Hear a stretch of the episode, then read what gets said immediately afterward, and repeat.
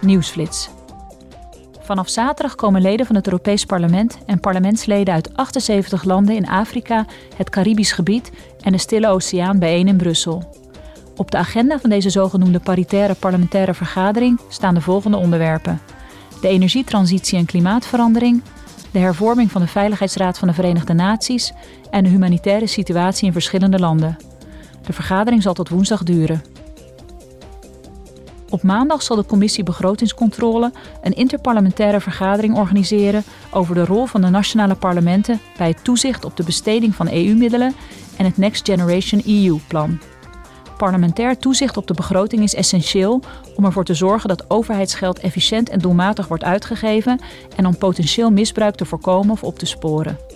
De Commissie Begrotingscontrole wil met nationale parlementen van gedachten wisselen om gemeenschappelijke ervaringen te bespreken en beste praktijken te delen. De Commissie Buitenlandse Zaken van het Europees Parlement organiseert dinsdag een interparlementaire vergadering over verdere uitbreiding van de EU, 20 jaar na de verklaring van Thessaloniki. Tijdens de vergadering zullen parlementsleden van de nationale parlementen en het Europees Parlement kwesties behandelen als de kosten van niet-uitbreiding en de democratische veerkracht van dit proces. Dat is het voor nu.